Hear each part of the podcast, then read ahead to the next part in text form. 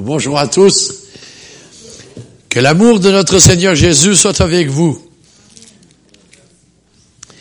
J'ai vraiment à cœur depuis un certain temps de vous parler sur le livre de Ruth.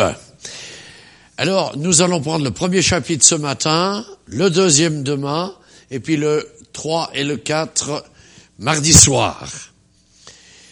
Alors, je ne sais pas, il paraît que vous passez le texte directement sur le, l'écran, ce qui fait que j'aurai pas besoin de lire le texte alors, parce que nous allons diviser le premier chapitre en quatre parties et euh, nous allons voir tout d'abord qu'il y a un choix qui est suivi de malheur.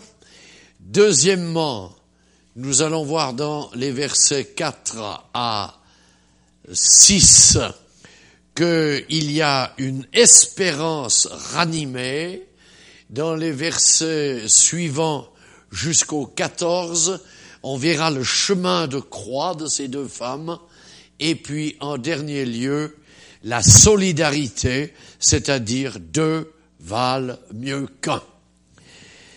Alors tout d'abord, euh, je vous apporte des bonnes salutations de notre petit pays, la Suisse. Vous savez que nous allons 44 fois dans le Québec. Donc ça signifie combien nous sommes petits par rapport à vous. Mais Alléluia, le Seigneur Jésus est le même. Nous avons un grand Dieu et nous nous réjouissons. du point de vue des évangéliques en Suisse, nous pouvons dire que nous vivons non pas un réveil, mais nous vivons un renouveau certain. Toutes les assemblées augmentent, augmentent en nombre. Les gens qui ont été placés face à l'incrédulité, à la laïcité, se trouvent en perte de repère et souhaitent retrouver la grâce qui est en Jésus-Christ.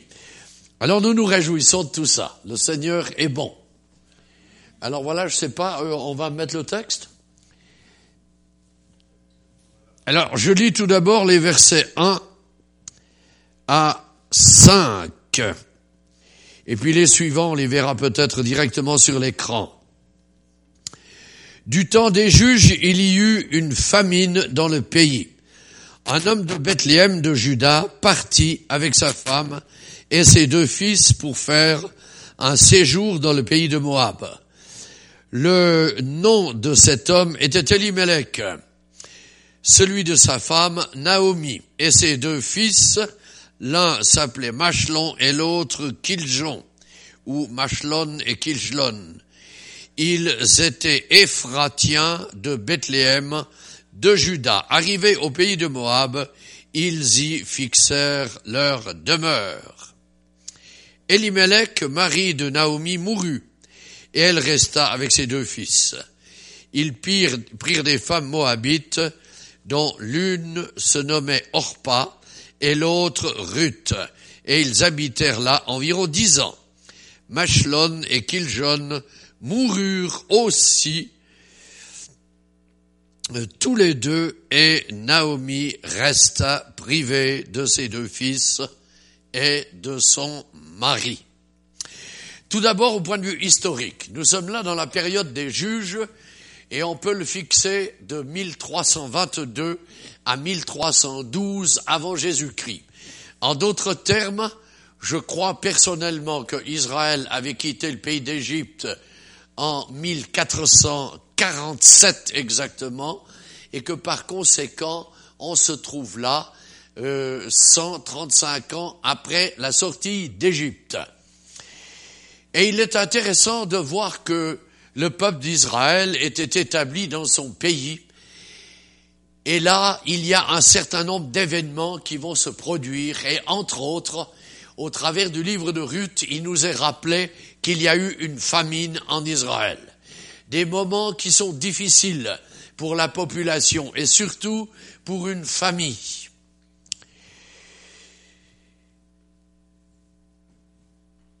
Ruth signifie amitié.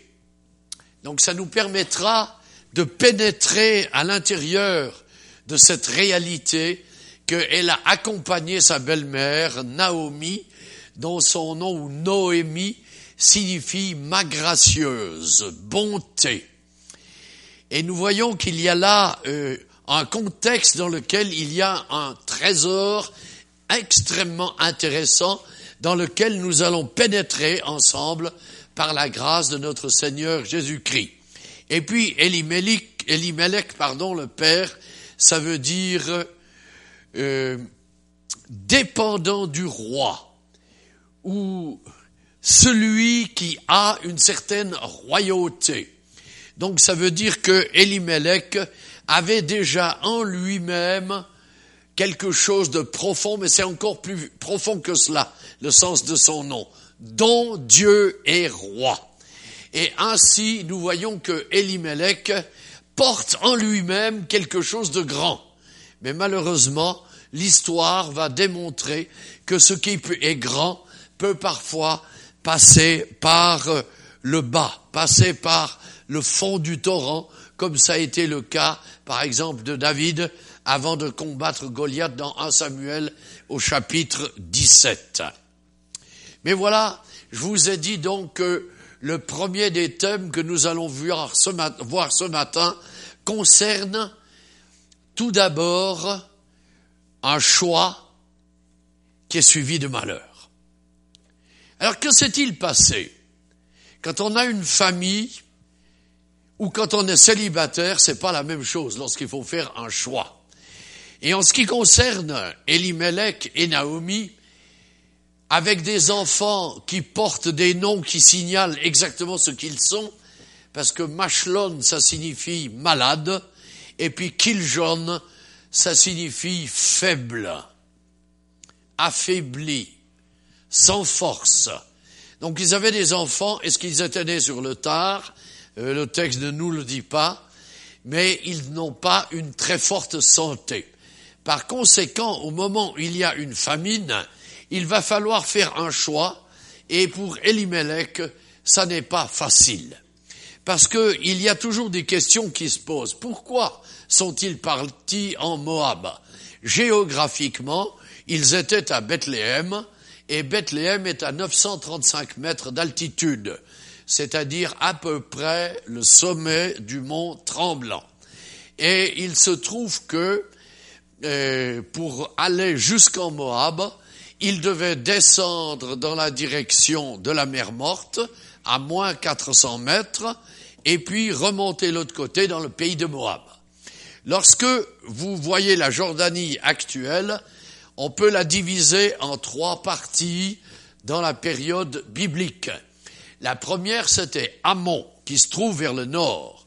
La capitale, Amman, vient de ce nom Ammon et se suit en direction sud Moab. Et vous savez que Ammon et Moab étaient les deux fils incestueux nés des filles de Lot. Et puis troisièmement, il y a Édom. Édom qui est assez proche de Élat, c'est-à-dire très proche de la mer Rouge. Et il se trouve que si vous avez entendu parler, ou même visité peut-être une fois, avec mon cher frère Mario Massicotte, Petra, eh bien, euh, Petra se trouvait sur Édom. Et quand nous relisons les prophéties, nous constatons qu'elles se sont accomplies parfaitement à la lettre, c'est-à-dire ce lieu-là, dit le Seigneur au travers d'Ézéchiel entre autres, ne sera plus jamais habité. Et c'est vrai, il n'y a rien.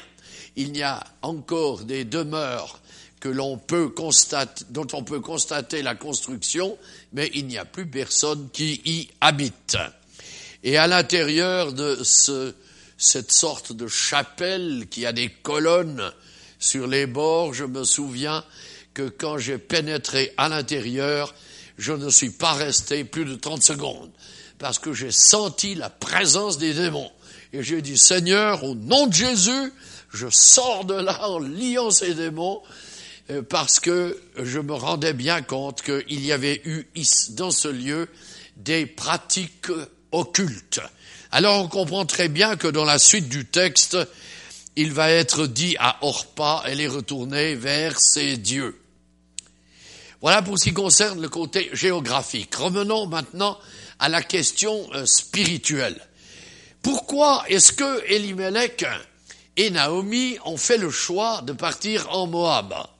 Eh bien d'abord parce qu'il y avait la famine.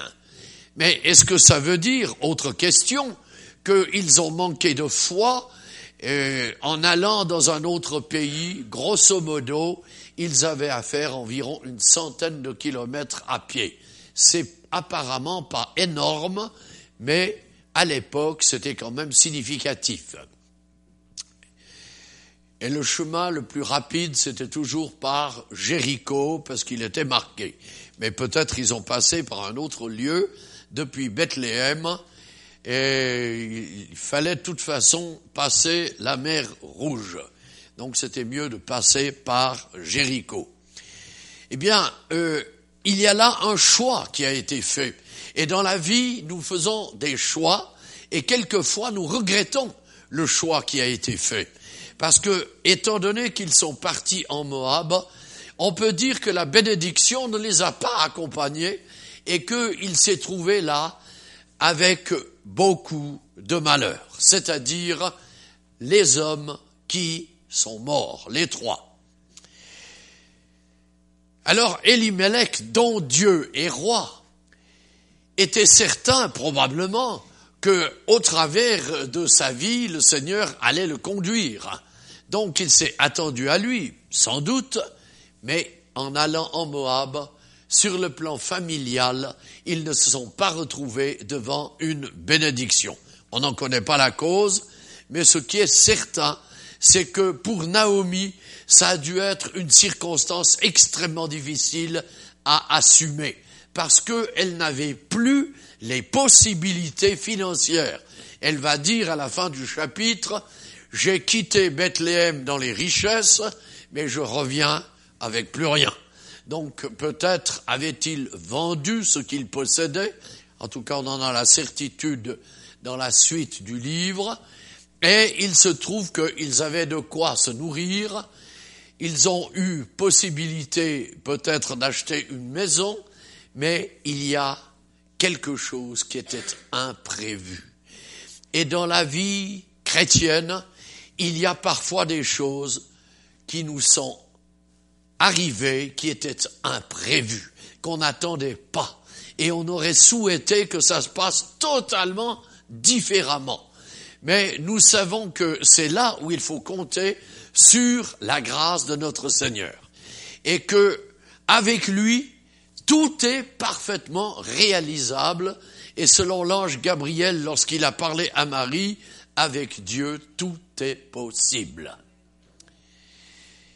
Mais c'est pas toujours si facile que ça. Et nous nous rendons compte qu'il y a des paroles qui ont un sens parfois un peu théorique.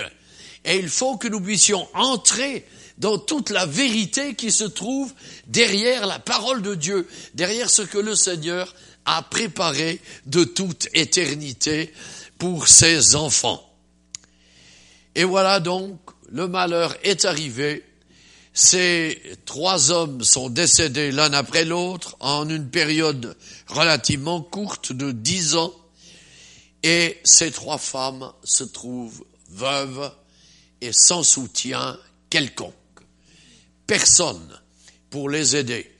Les systèmes sociaux, vous le savez, n'existaient pas et il n'y avait donc aucune possibilité pour ces femmes de trouver une solution. Mais quelle était alors la solution? Et c'est Naomi qui va être utilisée par le Seigneur pour trouver cette solution dont elles avaient besoin. Parce que restant en Moab, elles auraient été dans une pauvreté telle qu'elles auraient peut-être dû tomber dans des excès. Quand je parle d'excès, je veux dire rechercher des moyens financiers qui n'étaient peut-être pas purs. Mais il y a quelque chose qui se passe à l'intérieur de Naomi. Parce qu'il y a un passé qui revient à l'intérieur d'elle-même. Je tirerai la comparaison avec l'école du dimanche. Il y a des enfants qui ont reçu l'enseignement de la Bible au travers de, femmes et quelquefois d'hommes qui ont bien su leur communiquer la parole de Dieu, leur rappeler les événements bibliques, ce qui s'est passé au travers d'Abraham, d'Isaac, de Jacob, de Joseph, de Samuel, etc. Et ainsi, ils ont reçu quelque chose qui a pénétré à l'intérieur d'eux-mêmes. Alors ça m'amène à mon deuxième point, c'est-à-dire à partir du verset 6 jusqu'au verset 7, où il y a une espérance qui est réanimée à l'intérieur du cœur de Naomi. Mais parce qu'il y a un passé qui l'a marqué, quelque chose qu'elle n'a pas oublié. Et Beth Lechem en hébreu, ça veut dire bête maison, Lechem pain. Et cette ville, qui à l'époque était encore relativement petite, est une ville qui nous rappelle qu'il y a un événement absolument exceptionnel qui va se passer, c'est-à-dire c'est la maison du pain, du vrai pain. Et quand Naomi repense à tout cela, alors, avec Bethléem devant ses yeux, il y a une réanimation de sa foi il y a quelque chose qui revient à l'intérieur d'elle-même et qui fait que elle voit avec de nouveaux yeux. Elle sait qu'il y a quelque chose qui va se passer parce qu'il y a un Dieu qui est différent que les dieux de Moab. Elle avait peut-être oublié, je ne sais pas, le texte ne le dit pas non plus. Est-ce qu'il y avait quelque chose qui avait un peu perdu ses qualités de vie et de révélation à l'intérieur de son cœur, mais lorsqu'elle repense à Beth Lechem, tout à coup, il y a quelque chose qui est réanimé à l'intérieur d'elle-même. Et j'espère, frères et sœurs, que ça vous arrive aussi à vous quand vous passez par une épreuve, lorsque vous êtes en difficulté sur un plan financier, sur un plan familial, sur un plan de choix professionnel, vous ne perdez pas cette vision du Dieu qui vous a touché il y a quelques années, peut-être récemment, lorsque vous voyez que le Seigneur est vivant, est présent, est glorieux et agissant, un Seigneur extraordinaire, eh bien, certainement, rappelez-vous de cela. Mon Dieu m'a touché. Mon Dieu m'a fait une grâce. Mon Dieu m'a donné une circonstance dans laquelle j'ai été guéri, où j'ai vécu quelque chose de très fort avec lui.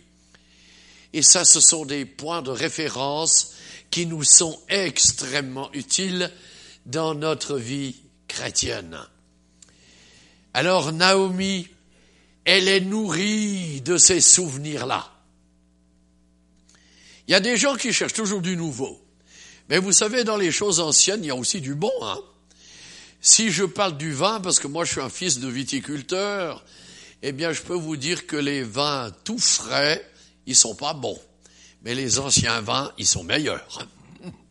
Alors, dans la vie chrétienne, il y a aussi des choses qui viennent anciennes, qui sont anciennes. Ça ne veut pas dire qu'on garde des traditions. Mais le prophète Jérémie parle aussi des anciens sentiers.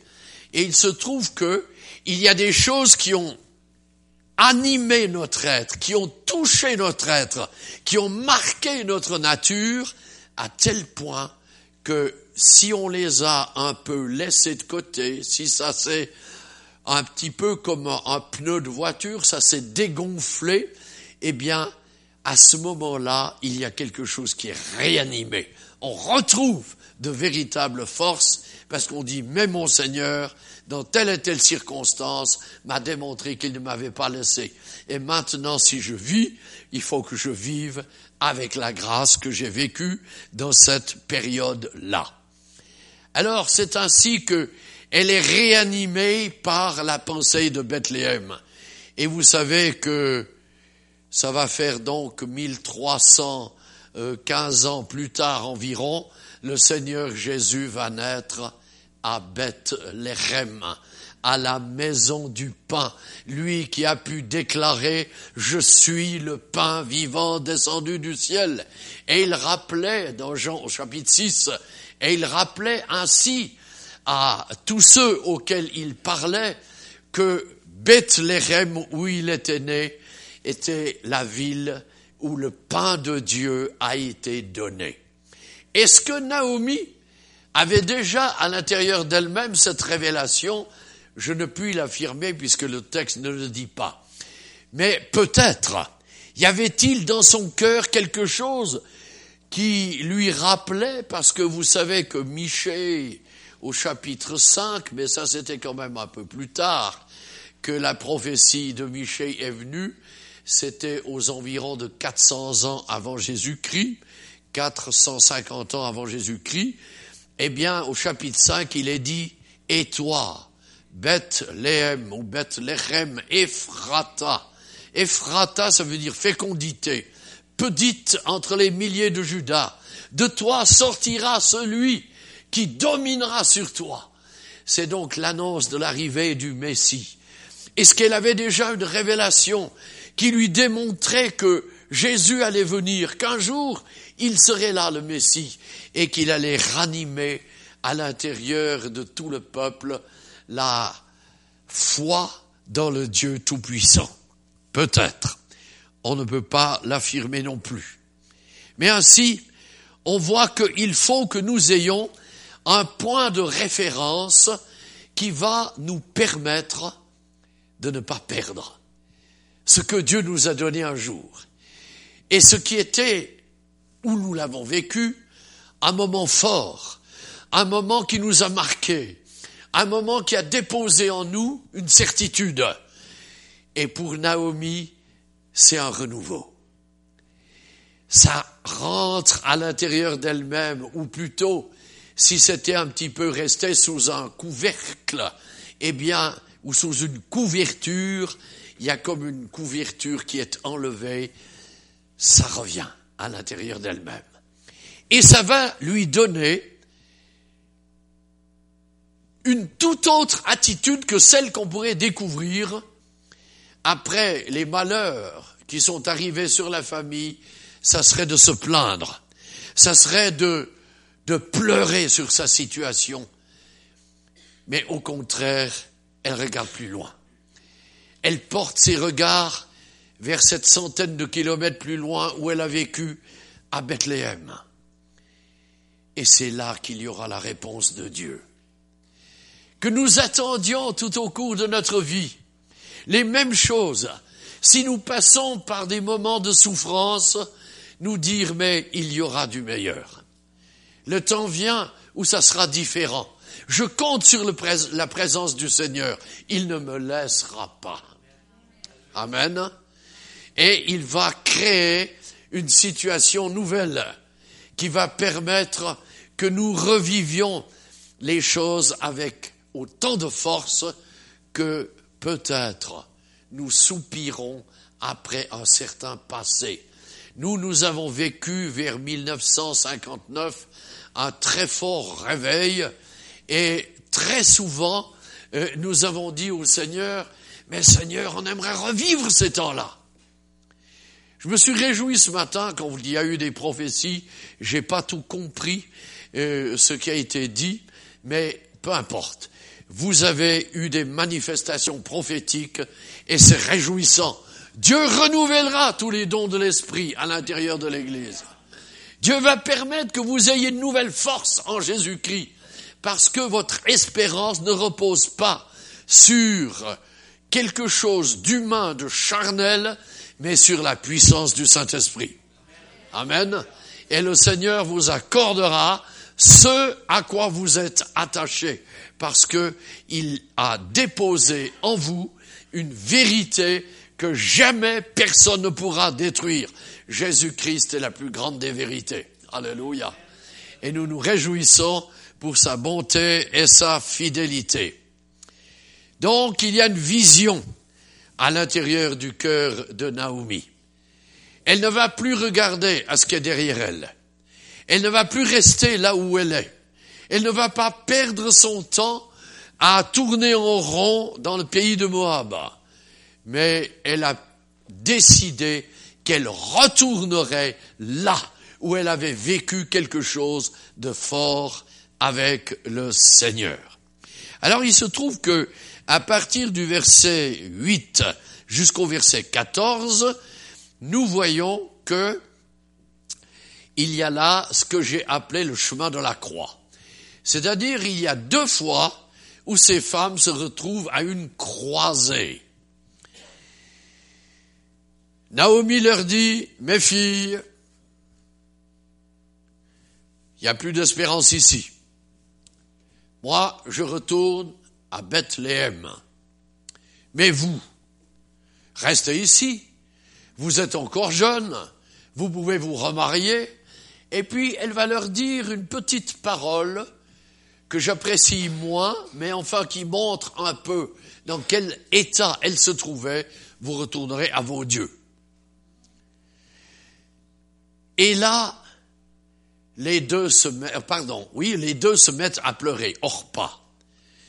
Orpa, euh, ça signifie biche, mais ça a aussi le sens de qui tourne le dos. Alors que Ruth, son nom étant amitié, on constate qu'il y a autre chose derrière.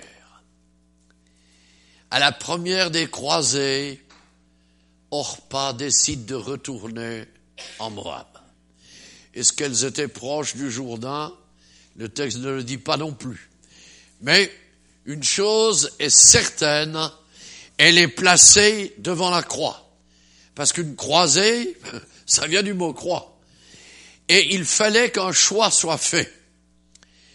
Mais pour elle, aller à Bethléem, en Israël, ne correspondait pas à une vocation. Alors, elle est repartie dans son pays. La biche est retournée dans ses montagnes. Tandis que Ruth s'est attachée à sa belle-mère. Mais qu'est-ce qui a fait que Ruth s'est attachée à sa belle-mère? Il y a deux raisons. La première, c'est que Naomi a été comme un évangéliste. Elle a su transmettre à Ruth une espérance qui n'était pas dans son cœur. Elle avait suivi les dieux de Moab, mais elle voit en Naomi quelqu'un qui lui apporte autre chose. C'est pour ça que je dis que Naomi a travaillé comme un évangéliste. Elle a fait, elle a donné ce témoignage à sa belle-fille à tel point que le second point s'est accompli, il y a eu attachement entre elles. Et vous savez, quand on fait de l'évangélisation, surtout si on le fait du point de vue individuel, il faut commencer par une certaine amitié avec la personne que l'on veut évangéliser. On ne peut pas simplement lui lancer un certain nombre de choses. Peut-être que quelquefois ça arrivera comme ça, mais très souvent, ça va être au travers d'une amitié, de quelque chose qui grandit. Et il se trouve que le cœur de Ruth avait été gagné par sa belle-mère. Alors, euh, quand on a, dans le contexte humain, des réflexions sur les belles-mères, eh bien, nous avons ici parfaitement le contraire. C'est-à-dire où la belle-mère est appréciée. Alléluia. Hein. Alors, mes sœurs qui êtes déjà belles-mères, faites-vous apprécier par vos belles-filles et par vos beaux-fils. Parce que c'est possible. Mais il ne faut pas les se mêler de ce qui ne nous regarde pas. Hein c'est un nouveau couple. Il faut les laisser se développer eux-mêmes. Mais les belles-mères qui ont été mal vues, ce sont celles qui ont voulu commander à l'intérieur du nouveau couple. Non, il ne faut pas faire ça. C'est la confiance que nous devons avoir dans le Seigneur que lui va s'en occuper et qu'il va permettre le développement de ce jeune couple parce que Dieu en a fait une nouvelle famille. Alléluia. Mais Ruth a été gagnée. Et ça, ça a du poids de pouvoir gagner quelqu'un. Je me souviens que lorsque nous sommes partis à l'Institut biblique et théologique, c'était au Danemark, donc on était à environ à 2000, 2000 kilomètres de chez nous, eh bien, euh, celui qui m'a remplacé dans mon travail à l'époque, parce que j'étais huissier de justice, et celui qui m'a remplacé pendant mon absence, est devenu un ami. Et euh, sur mon agenda, j'avais noté, parce que vous savez, euh, dans un métier comme celui-là, il fallait veiller ce qu'on disait. Alors j'avais noté, avant de parler, tourne ta langue 77 fois, c'est fois, sept fois. Hein.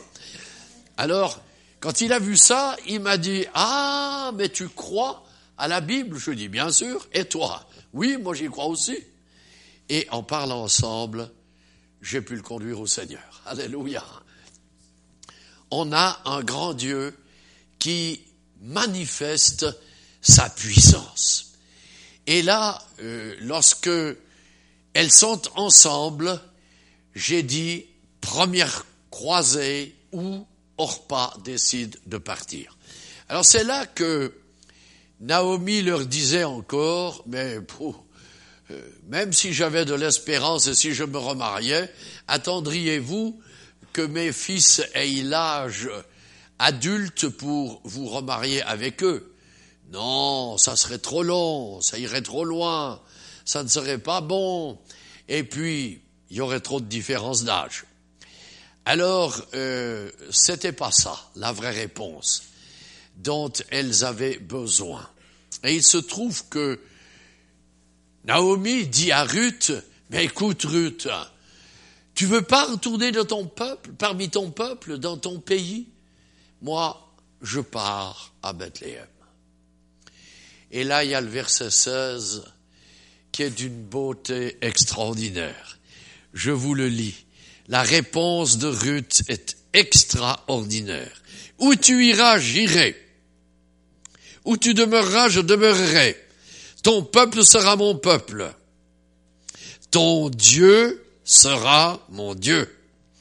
Où tu mourras, je mourrai, et j'y serai enterré. Que l'Éternel me traite dans toute sa rigueur si autre chose que la mort vient à me séparer de toi. Quelle confession exceptionnelle. J'ai fait environ 150 mariages et ces dernières années, les mariages que j'ai faits, j'ai souvent pris ce texte-là pour leur montrer ce qu'était la vraie solidarité. Savoir vivre ensemble, être dans le même contexte, se porter l'un l'autre, vivre ensemble de telle manière que on s'entraide. Parce que c'est un des problèmes de notre société aujourd'hui. On est devenu très égocentrique. C'est moi c'est mon bien-être, c'est mon salaire, c'est mon appartement, c'est mon médecin, c'est mon architecte, etc., etc., où tout est centré sur le moi. Or, nous voyons que la pensée de Dieu, ce n'est pas de penser à soi d'abord, mais à l'autre. Selon que le Seigneur Jésus nous dit, tu aimeras ton prochain comme toi-même. C'est une comparaison. Mais ça ne veut pas dire qu'on doit s'aimer plus que notre prochain. Le Seigneur nous dit bien, tu aimeras ton prochain comme toi-même. Et ainsi, euh, nous entrons dans un chemin totalement nouveau. Ce choix de Ruth est un choix d'une femme qui ne sait pas où elle va. Elle n'a jamais mis les pieds à Bethléem mais avoir été nourri par la vision de sa belle-mère va la stimuler. Je me souviens que disant à quelqu'un, tu connais Jésus-Christ? Ben non, je ne le connais pas. Mais le fait d'en avoir parlé et de lui dire, mais Jésus, c'est celui qui a porté mes péchés à la croix, c'est celui qui a porté mes douleurs, selon Isaïe 53, les versets 4 et 5. C'est lui qui a porté mes souffrances. C'est lui qui, qui est à mes côtés tous les jours de ma vie, comme on l'a chanté tout à l'heure. Ça déposait à l'intérieur de la personne un besoin d'entrer dans ces vérités. Alors voyez qu'on n'a pas besoin de faire des longs discours, pourvu qu'on transmette ce que Naomi a transmis à Ruth. Ça a déposé en Ruth un besoin, le besoin d'aller à Bethléem, le besoin de connaître cette ville, mais plus que cela, de connaître le Dieu d'Israël, parce qu'elle ne le connaissait pas. Et dans son cœur, elle ressent ce besoin d'être mise en relation avec le Dieu d'Israël. Parce qu'à l'époque, on n'avait pas la notion que un Dieu pouvait se déplacer dans un autre pays. Il était le Dieu de la nation dans laquelle il vivait. Mais il fallait, s'il partait dans un autre pays, ça, allait être d'autres dieux. Sachez qu'à l'époque où Israël était en Égypte, ils avaient 700 dieux. Et il se trouve que, là je vous dis quelques mots sur l'islam, lorsque Mohammed, qui était né en 570 et qui est mort en 632, et a commencé à méditer à la Mecque, et qu'il a dit avoir reçu des révélations, il a éliminé toute idolâtrie. Été encore dit très positif. Mais il y a un seul point sur lequel il n'a pas provoqué d'élimination, c'est la Kaaba. La Kaaba est un, un rocher de couleur noire et qui se trouve à l'intérieur de la grande mosquée à la Mecque qui peut recevoir plusieurs dizaines de milliers de personnes. Eh bien, c'était déjà à l'époque une occasion d'idolâtrie, cette Kaaba, et elle a été maintenue par Mohammed. Et probablement, et on voit que quand on ne fait pas les choses à fond, il y a quelque chose qui va devenir négatif. Ça a été négatif et ça l'est encore aujourd'hui pour l'islam. Parce que si on dit à un musulman, as-tu l'assurance du salut Il sera obligé de vous dire non. C'est la raison pour laquelle ils pensent aux martyrs, parce que selon leur notion, si je suis martyr, j'hérite du paradis. Et je peux vous dire que c'est du mensonge. Parce qu'il n'y a pas de salut en dehors de Jésus-Christ. Alléluia. Il n'y a pas de sauveur autre que Jésus-Christ. On peut courir le monde entier, mais il n'y a que Jésus qui est le sauveur. Il est unique et nous nous en réjouissons. Gloire à Dieu pour le don de son Fils Jésus. Alléluia.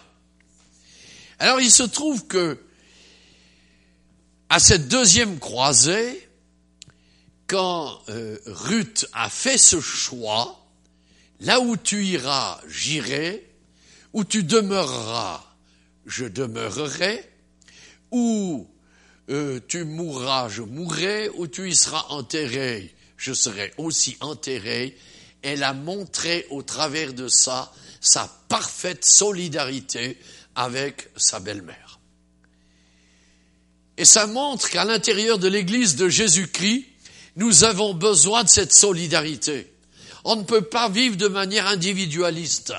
Ah, je vis pour moi, en cercle fermé, et puis les autres qui se débrouillent.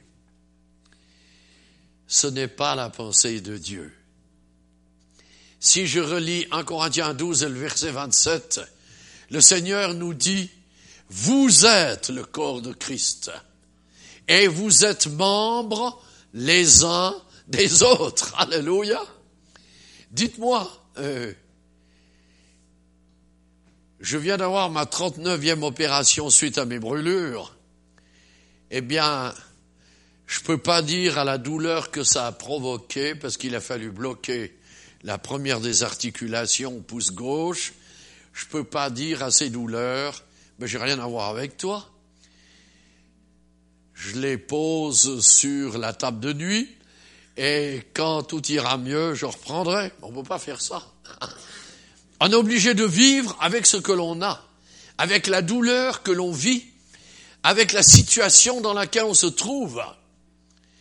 Et le Seigneur nous dit à nous tous, tu as les autres. Mais les autres, est-ce qu'ils y pensent? Je me réjouis pour les trois qui ont un anniversaire prochain ou, maintenant.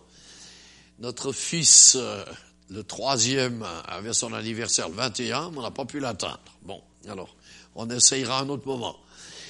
Mais pensez à l'autre. Ça lui fait du bien. On pense à moi. J'avais devant moi deux jeunes étudiants juifs. Ça se passait à Lausanne, donc à 65 km de Genève. Vous connaissez peut-être mieux Genève que Lausanne. Et Lausanne est à 65 km à l'est de Genève. Et c'est euh, la synagogue à Lausanne qui est importante. Euh, vendait des oranges en provenance d'Israël. Alors on en a acheté, et puis euh, ces deux jeunes hommes sont venus nous apporter une caisse d'oranges, ça doit, je pense, entre 10 et 12 kilos, quelque chose comme ça, peut-être 15, peu importe. Et j'ai dit à ces jeunes gens, venez vous asseoir un moment dans mon bureau. J'ai quelque chose à vous dire. Évidemment, ils se demandaient quoi? Alors je leur ai dit d'abord, merci parce que vous êtes juifs. Oh, ils ont ouvert des grands yeux. Et puis je continue. Je leur dit, vous savez, moi je suis chrétien, mais c'est grâce à vous, les juifs, que nous avons la Bible. C'est grâce à vous que nous avons reçu la parole de Dieu. Et c'est grâce à vous dans l'Ancien Testament déjà, il est fait mention de l'avenue du Messie. Eh bien, je l'ai déjà reçu. Je leur ai pas dit qu'ils devaient le recevoir parce que j'espérais en leur disant sous cette forme que ça crée en eux le besoin de le recevoir. Mais tout à coup, ils me disent, mais comment ça se fait que vous aimez les Juifs? On est détesté partout. Alors là, je leur ai dit, vous savez, les milieux évangéliques et pentecôtistes, on est 600 millions au moins sur la terre.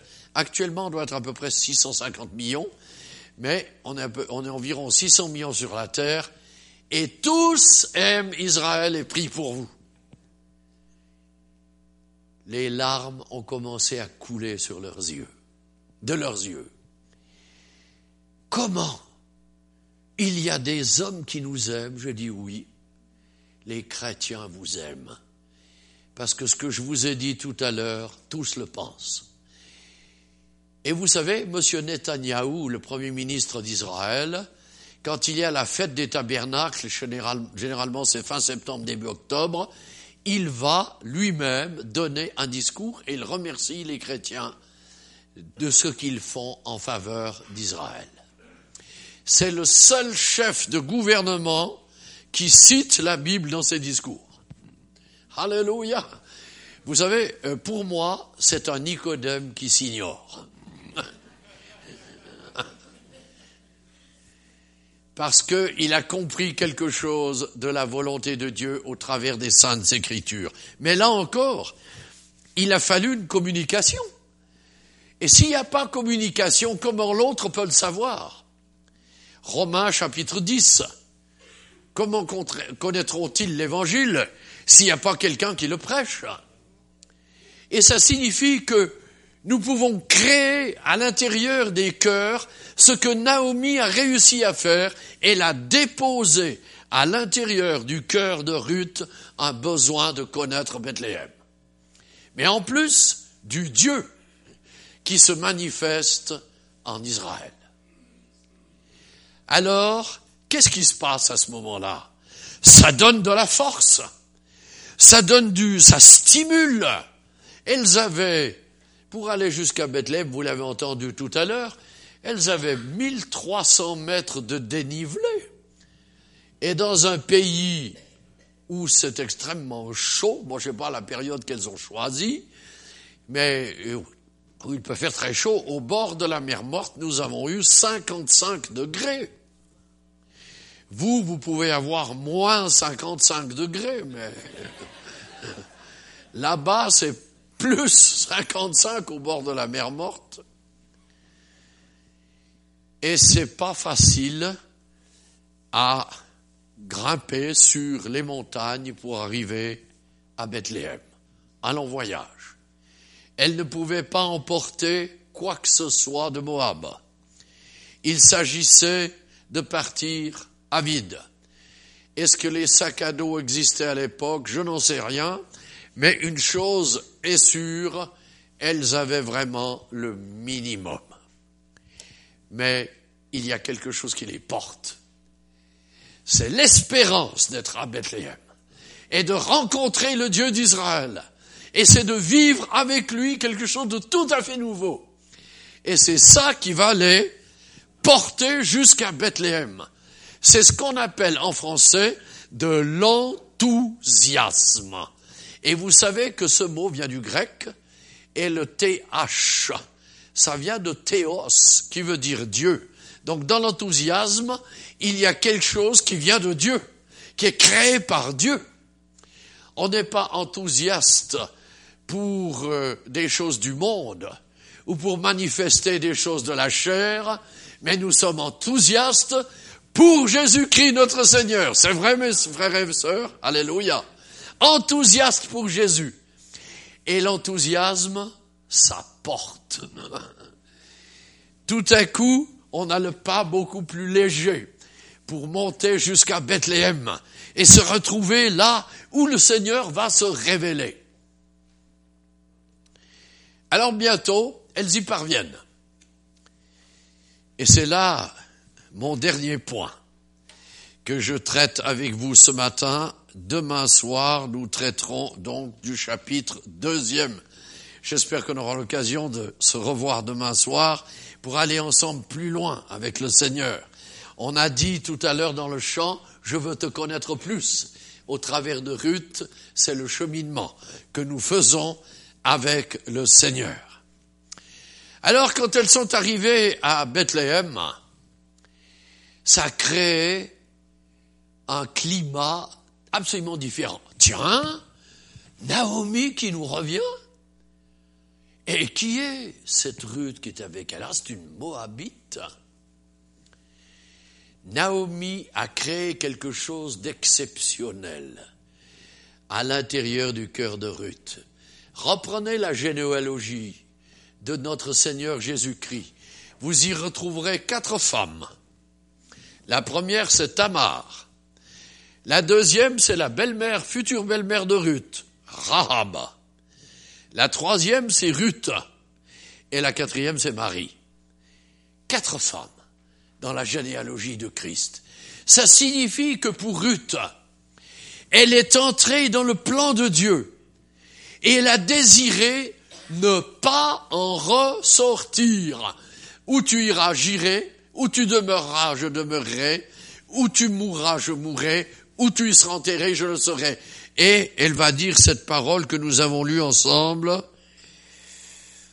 que l'Éternel me traite dans toute sa rigueur, si autre chose que la mort vient à me séparer de toi.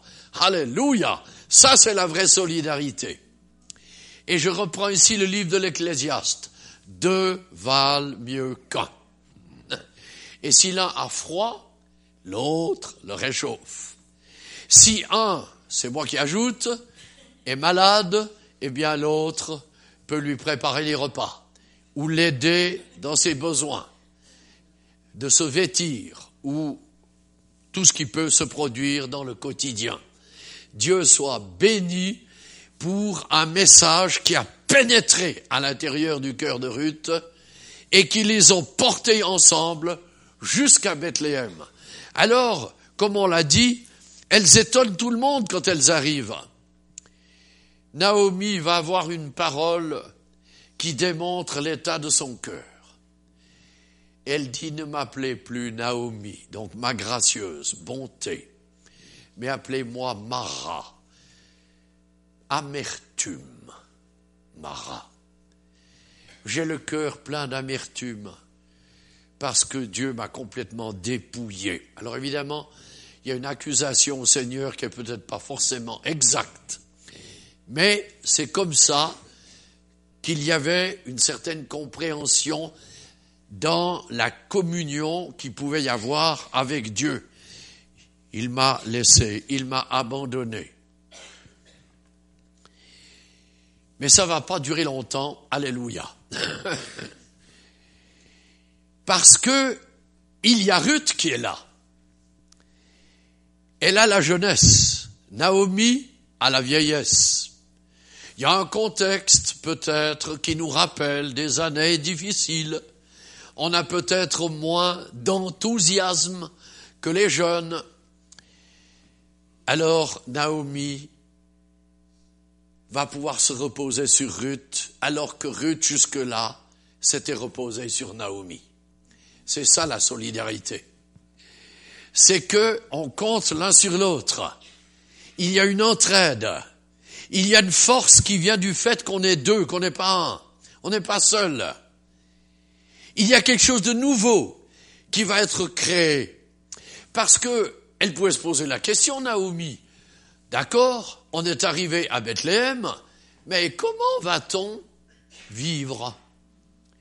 Parce que, évidemment, euh, ça va vous faire sourire, mais il n'y avait pas de réfrigérateur à l'époque. Hein où elle pouvait, on pouvait leur dire, eh bien écoutez, on vous, on vous donne tout ce qu'il y a à l'intérieur du réfrigérateur. Il n'y en avait pas. Il fallait donc trouver des solutions. Mais on voit que c'est pas leur problème. Parce que quand elles sont au sein même du lieu dans lequel Dieu les a destinées à être, le Seigneur va agir. Alléluia. Il va se produire l'inattendu. Avec Dieu, il faut s'attendre à l'inattendu. Il est celui qui va nous étonner. Un des petits prophètes, j'arrive plus à citer le texte euh, où il se trouve, mais il va dire, je ferai des choses étonnantes. Nous devons compter sur notre Dieu qui peut faire des choses étonnantes. J'ai connu un frère qui était évangéliste dans le nord de la France et il vivait avec très peu, très peu. Alors, un jour, il termine la réunion quelque part. Il essaie, c'était, je crois, autour de 11 heures du soir, d'après ce qu'il m'expliquait. Et puis, il avait, je sais pas si vous avez connu ces petites voitures-là qu'on appelait les deux chevaux, les Citroën, hein, deux chevaux. Et, il me dit, en sortant de la réunion, je veux tourner la clé pour la mettre en marche. Oh, il n'y avait plus d'essence. Alors, il s'est mis à prier. Il a dit, Seigneur, toi seul, tu peux recréer dans mon réservoir l'essence que je n'ai plus. Il s'est mis sur son siège il a tourné la clé, la voiture s'est mise en marche. Il avait 70 kilomètres à faire. Il m'a dit, je suis arrivé devant la maison, j'ai parqué la voiture, le moteur s'est arrêté tout seul. Il n'y avait plus rien dans le réservoir. Mais Dieu avait pourvu. Alléluia. J'ai connu un autre serviteur de Dieu qui vit d'ailleurs en Israël. Il est danois d'origine et il avait lui aussi deux chevaux. Alors un jour, il est arrêté en cours de route. Il allait vers le nord du Danemark. Et puis, il connaît rien du tout en mécanique. Hein. Mais enfin, il a soulevé le capot, il a regardé dans son moteur, et il dit, oh, il n'y a rien du tout. Je vois pas pourquoi cette voiture, elle marche pas. Après tout, se dit-il, c'est un esprit de panne, je vais le chasser. Il descend le capot, il impose les mains à la voiture, et il dit maintenant, esprit de panne, tu sors de cette voiture. Il s'est mis à son siège, il a tourné la clé, la voiture est partie. Alors je vous dis pas que ce sera toujours comme ça que ça va se passer, hein, mais pour montrer que Dieu pourvoit. Et souvenez-vous que s'il est le Dieu des grandes choses, il est aussi le Dieu des détails. Et que par conséquent, en ce qui concerne ces deux femmes, elles sont entrées dans le détail de Dieu. Alors le contexte va nous montrer que finalement, elles ont trouvé un lieu où elles ont pu dormir, où elles ont pu vivre. Ça ne nous est pas dit qui l'a fait et comment, mais nous allons voir au chapitre 2 quelle est la suite dans laquelle le Seigneur a conduit ces deux femmes. Mais je tiens à conclure en vous disant encore, quand nous marchons dans les plans de Dieu, il y a toujours quelque chose qui va s'ouvrir au temps opportun. Nous ne saurons pas à l'avance ce qui se passera, mais nous pouvons compter sur le Seigneur, parce qu'il est notre maître, il est notre roi, il est notre secours. Je reprends le psaume 18. Je t'aime, ô Éternel, car tu es ma force, mon bouclier, ma forteresse. Et le psaume 121. Vous savez, en Suisse, ça nous est plus facile que pour vous. Je porte les regards vers les montagnes. D'où me viendra le secours? Le secours me viendra, donc plus haut que les montagnes, de l'Éternel qui a fait les cieux et la terre. Alléluia. Le Seigneur qui a créé votre belle région, le Québec. Alléluia. C'est vers lui que nous portons les regards. Parce que c'est lui qui a la réponse à toutes les questions qu'on peut se poser, à tous les problèmes devant lesquels nous sommes confrontés. Notre Dieu a la réponse. Prions le Seigneur. Père céleste, nous voulons te bénir dans le nom de Jésus pour tout ce que tu nous apprends au travers de ces deux femmes et particulièrement le témoignage que Naomi a pu laisser dans le cœur de Ruth, à tel point que son choix a été clair. Ton Dieu sera mon Dieu. Elle a choisi le Dieu vivant, le Dieu d'Israël, le Dieu des promesses, le Dieu de la grâce, le Dieu qui conduit nos vies. Te remercie, Père, parce que je te prie ce matin que tu encourages mes frères et mes sœurs qui ont été éprouvés, ceux qui ont passé par des souffrances, et que ce matin, Seigneur, ça soit un jour de renouveau dans leur vie, parce que tu es le Seigneur qui nous donne des promesses certaines qui s'accompliront en leur temps. Nous comptons sur toi. Tu es notre Dieu. Tu ne peux pas mentir. C'est pas possible. Et Seigneur, nous te remercions parce que Jésus, notre Seigneur, est né à Bethléem. Et il a démontré, tu as démontré au travers de lui que le pain vivant descendu du ciel nous a été donné.